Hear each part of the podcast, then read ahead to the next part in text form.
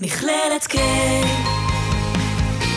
בשביל החינוך. שלום לכם וברוכים המאזינים לפודקאסט של המכללה האקדמית לחינוך על שם K בבאר שבע.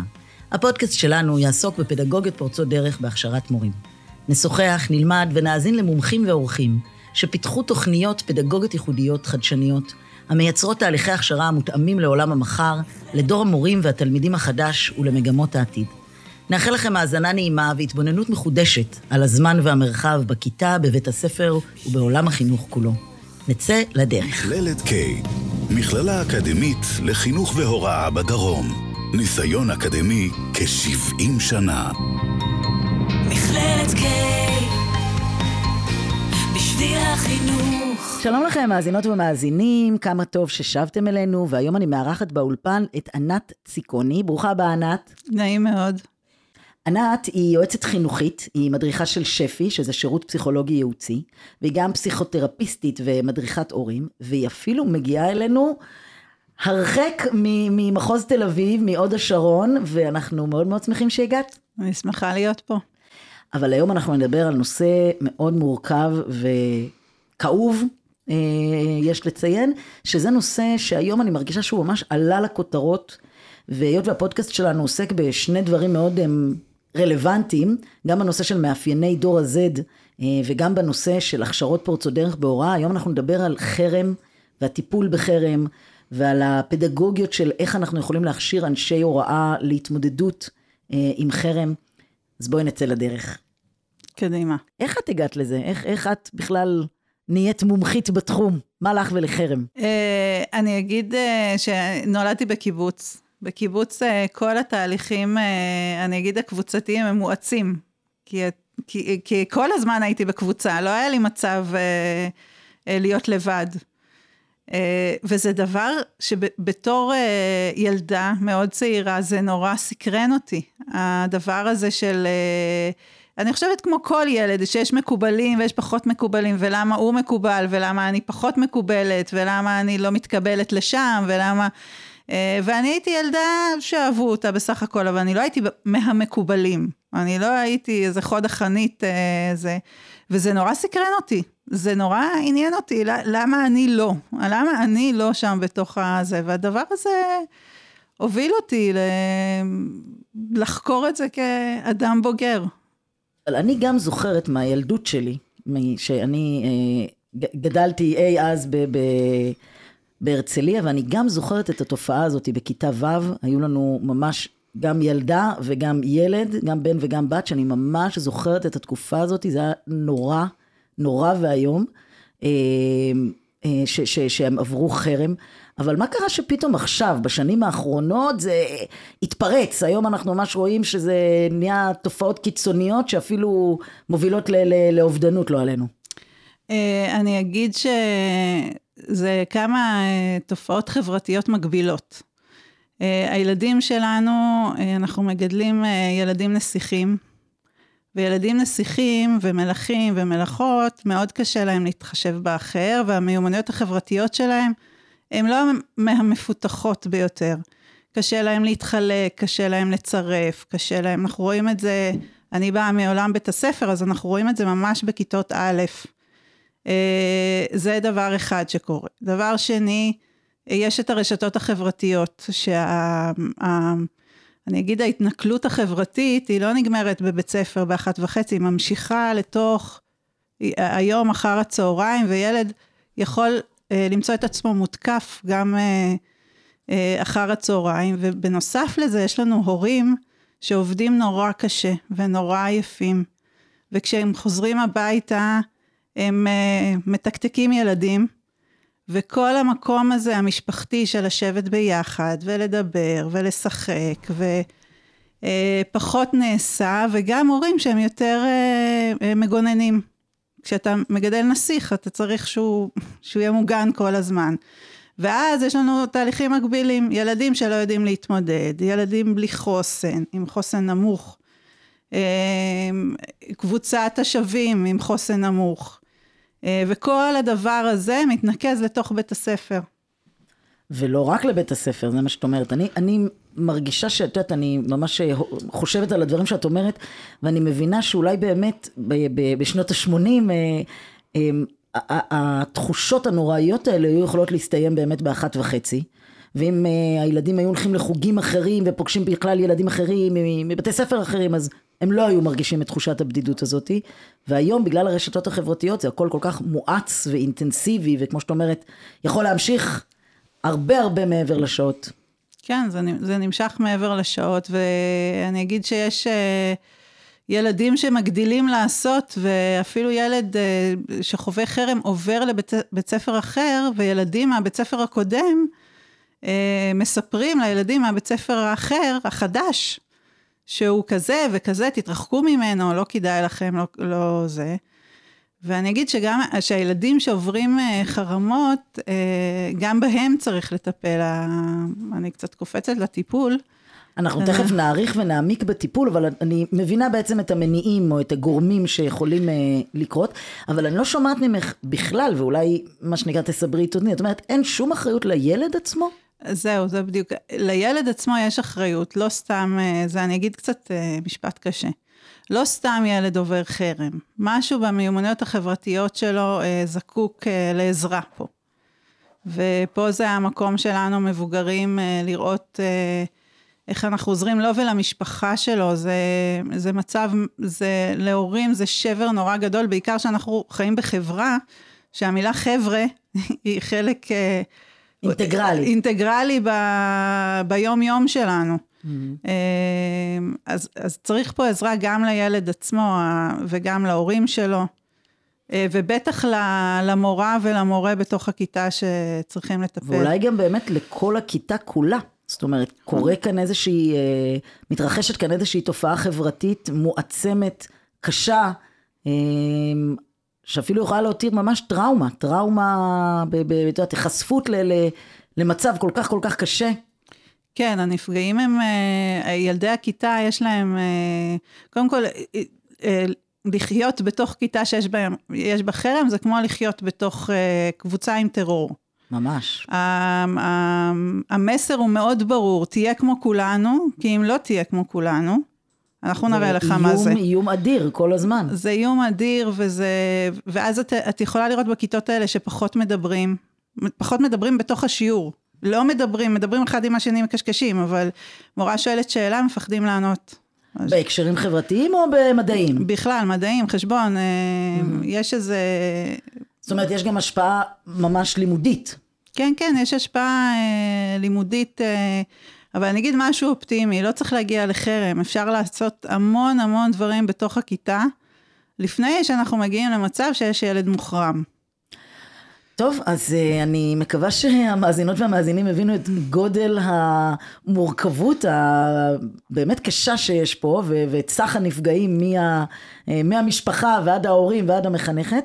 וברוח מדליקי המשואה, אני ממש מרגישה שאת יודעת, כאילו אם אמרנו שהרשתות החברתיות הן ממש אחד, הקטליזט, אחד הקטליזטורים להאיץ את הדבר הזה, אז מן העבר השני, התקשורת ו, ושליחים מגוונים, אנשי חינוך, אנשי תקשורת, ממש רוצים ככה לקדם את הטיפול ואת המניעה, עד כדי בחירה באופק ראשון כמדליקת המשואה והבאת הדבר הזה ממש לתודעה הציבורית, אז, אז, אז איך אפשר למנוע? שתפי אותנו.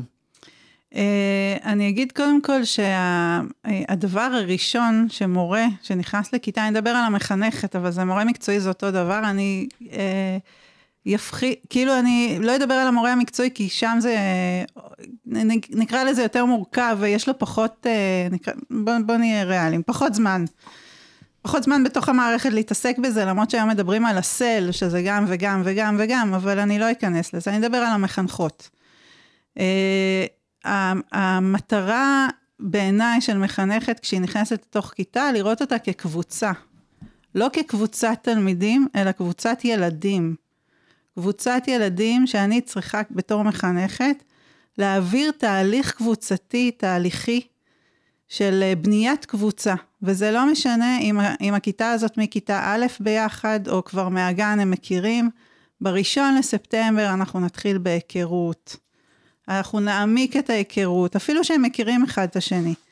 אנחנו נגיע למצב של אינטימיות, שהילדים יכולים לדבר על הקשיים שלהם בתוך הכיתה, נדבר על שונות, נעשה תהליך ממש, כמו מקנזי, התהליך הקבוצתי שמקנזי, במקרה מקנזי יש עוד כל מיני, מדבר עליו, אותו דבר נעשה בכיתה.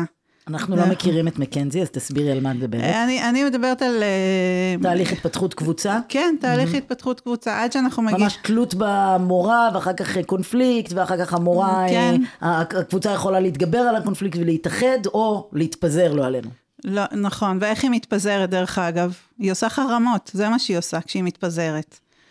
עכשיו, הדבר הזה של להחזיק בתור מחנכת גם את התהליך הקבוצתי וגם את התוכן שאני צריכה להעביר. אנחנו יודעים, למורים יש תפוקות שהם צריכים להוציא מבחינת חומרים שהם צריכים להעביר.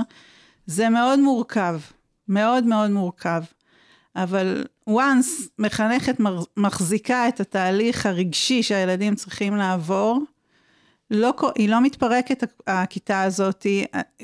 בוא נהיה ברמת הבסיס, יש פחות בעיות משמעת, כי היא לא זקוקה, הילדים לא זקוקים להשמיע את קולם בקול, הם יודעים שיש להם מקום בתוך הכיתה, הם מרגישים בטוחים, הם מרגישים שרואים אותם, הם סומכים על המבוגרים שנכנסים לתוך הכיתה, הם, הם סומכים על ההורים שלהם, ההורים סומכים על המחנכת, זה כל כך הרבה דברים שאת אומרת ואנחנו כאילו חולפים על פניהם כאילו, כאילו כלום. אמרת פה עכשיו את העולם כולו בערך, את כל המהות של דיאלוג משמעותי בין, ה, בין המחנכת או המחנך לבין הכיתה שלהם, ממש כל הנחות היסוד הנדרשות. את יודעת, כשאנחנו כאן במוסד להכשרת מורים, אז אני באמת באמת יודעת, כי אני עוברת המון המון המון שיחות וועדות קבלה לסטודנטים וסטודנטיות, וכולם אומרים את זה, שהחלום שלהם זה לייצר תהליך של דיאלוג משמעותי עם התלמידים, ולייצר כיתה מדהימה וזה וזה, אבל איכשהו בדרך קוראים כל כך הרבה דברים, ואולי חלק את הזכרת, כאילו באמת, אני לא יודעת אם זה ביסודי, אבל בטח בעל יסודי, העומס, והצורך ששעה בשבוע לחוסן וסל וכל הדברים האלה, ויש כל כך הרבה שעות אחרות בשבוע עם צרכים אחרים לגמרי, אז איך אפשר לפתור את זה? מה, מה את מציעה? אני אומרת, תראי, ביסודי יש להם, יש שלוש שעות של, שנקרא להם שעת מחנך, ועוד לכל מחנכת יש בערך בין שלוש לארבע שעות של שיחות אישיות, של פרטני. הייתי רוצה שנקרא לזה שעת מחנכת. שאת, האמת, את צודקת, שאת מחנכת, אין לנו מחנכים. ואם יש, הם ברוכים הבאים, הם פשוט הם בכמות כל כך קטנה, נקרא לזה ראשית מחנכות. נכון, אני איתך בעניין הזה.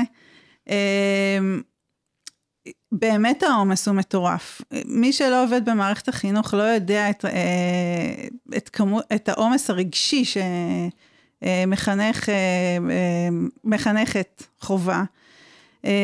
יש לה גם את ההורים וגם את ההנהלה וגם תפסים וילדים משולבים בתוך הכיתה, שזה עוד עניין ש... שקורה ב... ב... בימים אלה בשנים האחרונות. ובאמת, אבל אני אגיד, יחד עם כל העומס, מחנכות ש... שבונות עם יועצת בית הספר בתחילת השנה, תוכנית חברתית רגשית לתוך הכיתה שלה, העומס יורד. יש פחות טלפונים, מה... יש פחות טלפונים מההורים, יש פחות אה, מורים מקצועיים לא מרוצים, נקרא לזה, שנכנסים לתוך הכיתה שלה. אה, ההנהלה, ההנהלה לא, זה הכל בסדר. נהדר, אה, את ממש נותנת לנו פה אה, אינסנטיב, ערך מוסף, כאילו, ל, ל, אם באמת נשקיע בזה, בניהול המהלך הזה של הסל והחוסן והחברתיות והדיאלוג המשמעותי, זה בעצם יחסוך לנו את הזמן אחר כך, לאור כל ההצעות שהצעת, פחות טלפונים, פחות בעיות, פחות בהרשמה. זה, זה מוריד ב-חמישים אחוז, אני אגיד, אני הייתי מחנכת הרבה שנים, אני אגיד את זה גם מניסיון, אז נכון, השלושה חודשים הראשונים אתה ב... את, את לא, לא נושמת, אבל אחרי זה את נכנסת לכיתה והכיתה לומדת.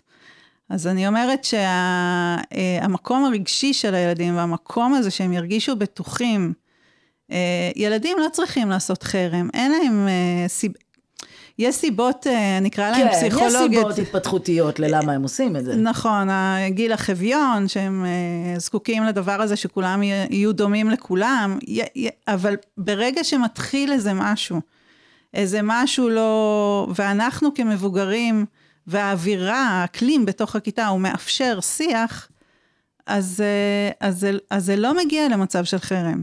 זאת אומרת, זה משהו שכן אפשר למנוע אותו.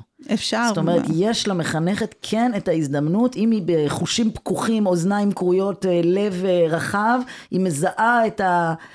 מה שנקרא, בין השורות ובין הכיסאות, מה קורה, והיא יכולה לחוש עם ככה את ההתחלה של המהלך, אז היא יכולה גם באמת אה, אה, למנוע את ההידרדרות. היא יכולה למנוע את זה, וגם נורא נורא חשוב שהיא לא לבד. בדבר הזה, לא עובד, בכלל בעיניי לא צריך לעבוד לבד, אבל אני בעניין הזה, יש את יועצת בית הספר, יש פסיכולוגית, יש את המנהל או המנהלת, יש, יש אנשים, שותפי התפקיד, ככל שהמחנכת עובדת עם יותר אנשים, היא מלמדת את הילדים, גם אם היא לא מראה להם את זה, היא לא מספרת להם היום, הייתה לי שיחה עם היועצת, כן? אבל היא מלמדת את הילדים מה זה לעבוד בשיתוף פעולה, עם שותפי תפקיד. וככל שהיא מוציאה החוצה, עובדת החוצה, עובדת עם ההורים, ועם האנשי מקצוע בתוך בית הספר, הכיתה שלה יותר מוחזקת. אי אפשר להחזיק כיתה לבד. אז בעצם את אומרת לנו, אם היא תתכונן מראש ותבנה תוכנית שתשלב וקירות ומפגשים וכל הדברים האלה, אז היא תצליח למנוע. אבל בואי נגיד שזה כבר קרה. בואי נגיד שאנחנו עכשיו בינואר, פברואר, והכיתה אחרי משבר חנוכה, מה שנקרא... עולה על גדותיה, דרמות, עניינים, טריקת דלתות, בנות בוכות, בנים עצובים. מה עושים עכשיו? כן, בנים כועסים ובנות כועסות. אנחנו עושים עצירה. אנחנו יושבים רגע, חושבים מה קרה, מה הסיבות לדבר הזה. האם זה החזרה מחנוכה ועוד שנייה זה יסתיים, או יש לנו פה, מתחיל לנו איזה רחש בחש בתוך הכיתה שאנחנו... הדבר הראשון זה לחשוב את מי אני מערבת. אני כמחנכת כיתה, מי יכול לעזור לי כרגע?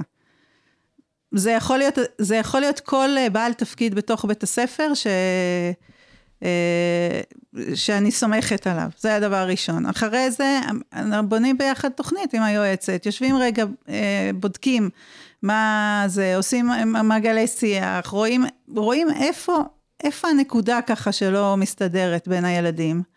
לפעמים הפתרון יהיה שיחות אישיות, לפעמים הפתרון יהיה אספת הורים בכלל, להזמין את כל ההורים, ולשאול מה קרה, קרה משהו שאני לא מודעת אליו, שאתם רוצים לספר לי, הקשר עם ההורים דרך אגב הוא אקוטי במצבים האלה. במיוחד ביסודי. במיוחד ביסודי. אבל אולי בעצם, אני לא יודעת, בוא, בוא נחשוב על זה רגע, התופעה הזאת היא, היא בעיקר ביסודי וקצת בחטיבת ביניים, נכון? אנחנו בתיכון פחות, בתיכון, פחות רואים אותה. פחות אנחנו רואים אותה, אבל בעקבות הקורונה אנחנו ראינו שילדים נתקעו רגשית, ואנחנו רואים את זה גם בתיכון. זאת אומרת, כאילו התופעה הייתה אמורה להסתיים בתיכון, והם כאילו משכו את זה מחטיבת הביניים, לזה את מתכוונת? הייתה אמורה להסתיים בסיום כיתה ו', ובכיתה ז', עוד אולי ככה זה, אבל אנחנו רואים, היום אנחנו רואים גם בחטיבות ביניים תופעה הזאת, וגם בתיכונים קצת, בתיכונים אנחנו עוד יכולים לראות ניצנים של הדבר הזה. אוקיי, okay, אז בעצם הדרך שאת מציעה למחנכת שנתקלה בסיטואציה כזאת, שהיא עכשיו מזהה בכיתה שיש פה איזה דרמה מאוד מאוד גדולה, זה כמובן לעשות איזושהי חשיבה וסיור מוחין עם השותפי תפקיד, ואז לייצר כל מיני פתרונות יצירתיים כמו אספת הורים, שיחות אישיות, הקדשת שיעורים שלמים, מה שנקרא לעשות עצירה, להפסיק רגע את החומר הכללי, עוד שפה ועוד חג ועוד משלב לשוני, ולהתייחס רגע לסיטואציה. זה תלוי בכיתה. יש כיתות שהרמת, אני אגיד, המוצפות הרגשית היא כל כך גבוהה, ואנחנו יכולים לראות בנות יוצאות בבכי מהשיעור, כל מיני. אז דווקא שם לא לעצור, להמשיך את השיעורים כרגיל, mm-hmm. לתת מסר שהכל כרגיל, אנחנו מטפלים בדברים, לעשות שיחות דווקא אישיות, וכן, ההורים, ההורים, ההורים. אי אפשר לטפל בדברים האלה לבד. הטיפול הוא תמיד מערכתי, הורים, צוות וילדים. זה... אבל בעצם, כאילו, מה, מה ההורים יכולים לעשות? זאת אומרת, הם יכולים לדבר עם הילד, אבל אם... לא יודעת מה, אני, בסיטואציה שאני הזכרתי מקודם, אה, אה, בחרם ה, ש, ש, שאני זוכרת אי אז שהיה לנו בשכבה ובכיתה, אז אה, אה, זה נבע באמת סביב קנאה מאוד מאוד גדולה בילדה, שהיום אגב היא אומנית מפורסמת, אני לא אזכיר כמובן את שמה, אבל היום היא אומנית מאוד מפורסמת, והיא הייתה בכיתה שלי, וממש זכתה לחרם וללעג עצוב מאוד, בגלל איזשהו היבט גופני, איזשהו היבט גופני, שום דבר שהייתה יכולה כאילו בצעירותה לתקן. כמובן שכשהיא גדלה היא... אותה נערה הפכה באמת לברבור יפה תואר ומוכר ומפורסם, אבל... אבל גם הרגשות של הקנאה וגם ה, במרכאות אני אגיד רגע, ההיבט הגופני הזה, אני לא אגיד פגם, אבל ההיבט הגופני הזה, לא, זה, זה, זה לא עבר עד שזה לא נגמר. פה את מזכירה שני דברים. אחד זה באמת גיל החביון, שהילדים, זה, זה המטרה שלהם, למצוא את הדומים להם, ומי שלא דומה אנחנו, אבל בטוח הייתה שם עוד איזושהי התנהגות. זה לא יכול להיות רק משהו חיצוני. היה יכול להיות עוד התנהגות שלה. היא הייתה מאוד מאוד מוכשרת, ומאוד מאוד מאוד, כולם רצו את מה שיש לה. כן, היא הייתה יוצאת דופן באופן מיוחד. אני אגיד שההורים של שאר ילדי הכיתה, אם היו עושים להורים שלכם, אספת הורים, אני מאמינה שמה שהמחנכת הייתה צריכה לדבר זה על רוחב לב. איפה אנחנו... ברוחב לב כלפי ילדים אחרים שהם לא כמונו, שהם אולי טובים יותר מאיתנו בשירה, אבל מישהו אחר יותר טוב בכדורגל, או ב... לא יודעת מה, ריקוד. Mm-hmm.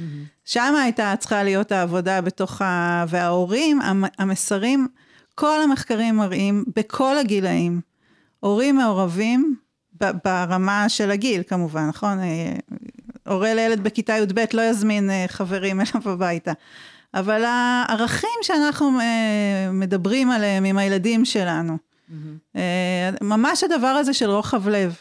בסדר, אז היא, אני לא יודעת מי זאת, אבל נניח סתם, אז היא שמנה, אז מה אז? אוקיי, okay. יש משהו שהיית רוצה להציע לנו בתור מערכת שמכשירה מורים? זאת אומרת, עוד מה שנקרא מש, משלב ההכשרה. אם היית רוצה להציע לנו, כי רבים מהמאזינים של הפודקאסט הזה, הם אנשים שהם לא נמצאים בתוך השטח, את יודעת, בתוך הכיתות, אלא הם מדריכים פדגוגיים, או אנשי אקדמיה, מכשירי מורים לכל הדיסציפלינות, כמובן גם מחנכים, גם לגננות, גם למנהלים. אני אגיד ש... בהיכרותי מורים חדשים, וגם אני זוכרת עצמי כמורה חדשה. קשה לך להסתכל על הכיתה כמערכת. את עסוקה מאוד בהישרדות האישית שלך, וה... אבל יחד עם זה, הייתי נורא, אני הייתי מאוד שמחה אם במוסדות להכשרת מורים, היו מלמדים את הדבר הזה. אני אתן בהגבלה, כמו שלנו היועצות, אמנם אנחנו מגיעות לייעוץ כבר אחרי כמה שנים בהוראה, אבל לנו היועצות, כשאנחנו לומדות אה, ללמד כישורי חיים, יש שיעור הזה, אז מלמדים אותנו גם את התהליך הקבוצתי. אנחנו לומדות את זה גם בתואר השני, אבל גם מלמדים את זה הלכה למעשה, בתואר, וגם ככה בוחנים, כשהמפקחת על ייעוץ מגיעה אה, להסתכל עליי, שבתחילת דרכי, היא מסתכלת, אם כשאני מעבירה שיעור כישורי חיים, האם אני מסתכלת על התהליך הקבוצתי שקורה בתוך הכיתה, האם אני מזהה את הילד הזה שיושב בשקט, האם אני מזהה שפתאום הכיתה מתחילה להשתולל, ואני אומרת לעצמי בראש, זה, לא בגלל, זה גם בגלל שזה כנראה לא מעניין מה שאני עושה עכשיו, אני צריכה לשנות, שזה הצד הפדגוגי פרופר, אבל גם קורה פה משהו, תהליך קבוצתי, אני צריכה לחשוב באיזה... מקום הם בתוך הקבוצה, נגיד זה סוף השנה, אז יש פחד מהתפרקות וחרדה, אני, איפה אני נמצאת? אותו דבר, אני, כאילו, אין, אין הבדל בעיניי בין יועצ, בעניינים האלה, בין יועצת ל, למורה, וזאת הכשרה, שאם הייתה אותה, ל, בוא נתחיל מה, המחנכות, אחרי זה המורים המקצועיים, המורים המקצועיים גם בעיניי חייבים את זה, אבל בוא נתחיל מה, המחנכות, אם למחנכות היה את הידע הזה, של תהליך קבוצתי, של בניית קבוצה, ואנחנו בתוך בתי הספר היינו יודעים שהן עוברות את זה, והיינו אומרים להם, ממשיכים לדבר איתם את השפה הזאת, שימי לב איפה הם נמצאים עכשיו, תראי מה, מה קורה, את מבינה, דני קופץ עכשיו כי זה, אני חושבת שזה היה עושה את החיים של כולם יותר קלים. זה מאוד מאוד מעניין, וגם אני, יש לי חיבה רבה להיבטים פרקטיים, אז אני גם שומעת פה באמת כלי מאוד פרקטי, ממש לייצר את זווית ההתבוננות הזאת, גם למדריכות והמדריכים הפדגוגיים, וגם ל, ל, ל, לכל עולם ההכשרה. זאת אומרת, כולנו יודעים שאנחנו צריכים לא רק להעביר את החומר, מה שנקרא, וכן להיפתח חוסן וסל, אבל את אומרת, נתבונן רגע ממש על המודל הפשוט הזה, של ההבנה של תהליכים של התפתחות קבוצה, מה קורה שם, מה הסכנות, מה האתגרים, מה יכול לקרות בדרך. אני אגיד למאזינות והמאזינים, מי שמקשיב לנו ככה באופן תדיר, זה שאנחנו עשינו ממש לא מזמן פרק, הקלטנו מזמן פרק בנושא של חינוך בלתי פורמלי. וזה באמת דבר מאוד מאוד משמעותי, כאילו בחינוך הבלתי פורמלי, ההתפתחות קבוצה זה באמת הדבר העיקרי, והכלי למידה המרכזי שקורה זה הדבר הזה שנקרא התפתחות קבוצה, והשתייכות לקבוצה, וכל התפקידים בקבוצה, וכל הדבר הזה, ו... וככה לקחת את הכלי הזה מתוך החינוך הבלתי פורמלי, ולהכניס אותו לתוך הפורמלי, ברמת ההתבוננות, ברמת ההבנה, זה בהחלט מאוד משמעותי. כן, זה מאוד, כי כשאתה רואה ילד שמתחיל לקחת על עצמו את תפקיד השעיר לעזאזל, ואתה, ואת כמחנכת מתחילה לעשות תהליך שם, גם אה, לבדוק את המיכל הקבוצתי שהיא מצליחה להכיל, זה לא סתם שהוא אה, שעיר לזזל, יש, יש פה איזה קושי של הקבוצה עצמה. אה, אז דברים משתנים, דברים משתנים, מחנכות שיש להם את השפה הזאת. את הכלים האלה, כן. אה, אתה, אני מיד רואה את זה בתוך הכיתה, זה... Mm. ואז לא צריך להכניס לשם את הפסיכולוגית שתעשה קבוצה, ולא צריך להכניס שם את היועצת שתעשה קבוצה יחד עם המחנכת. זאת אומרת, זה כלים מאוד יישומיים שניתן ללמד בהכשרת מורים, כדי לייצר מצב של אה, מחנכות יותר מודעות.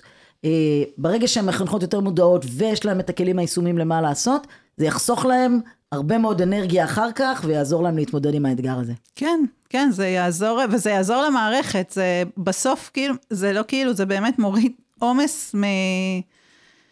עומס מהמערכת עצמה, ועומס מהילדים. הילדים בסוף, בתוך הכיתות, אה, כשזה לא קורה, אה, והיועצת מוצאת את עצמה, נכנסת לכל הכיתות בבית ספר, זה, זה לא אפקטיבי, זה קודם כל. ובסוף, שורה התחתונה, אנחנו מקבלים ילדים שלא טוב להם, מחנכת שלא טוב לה. וחוסר פניות, זה לא שלא טוב להם, פשוט הם לא פנויים, כאילו ללמוד מדעים, כשעכשיו היה דרמה בהפסקה. נכון, והורים מאוד עצבניים ובצדק, ורוצים פתרונות לילדים שלהם שנמצאים בחרדה, והחרדה עולה בתוך הארגון מאוד, ואז קשה מאוד... מסר לסיום, ענת tzikoni, תודה רבה רבה לך על הפרק המרתק הזה. יש לך איזה מסר, איחול, תקווה. אל תפחדו לגעת במקומות האלה של התהליך הקבוצתי. זה... לא לפחד. אתם לא תהרסו. זה, זה רק, זה רק יעשה טוב. תודה רבה רבה לך. אנחנו רוצים גם להודות לחגי גלילי, העורך שלנו באולפן, ולמכללת K על ההקלטה באולפן. תודה לכם, מאזינות ומאזינים. והלוואי ונדע ימים טובים, שמחים, ושנדליק משואות רק על הצלחות חינוכיות, ולא על שום דבר אחר. תודה, תודה. מכללת K, בשביל החינוך. מכללת K, בשביל החינוך.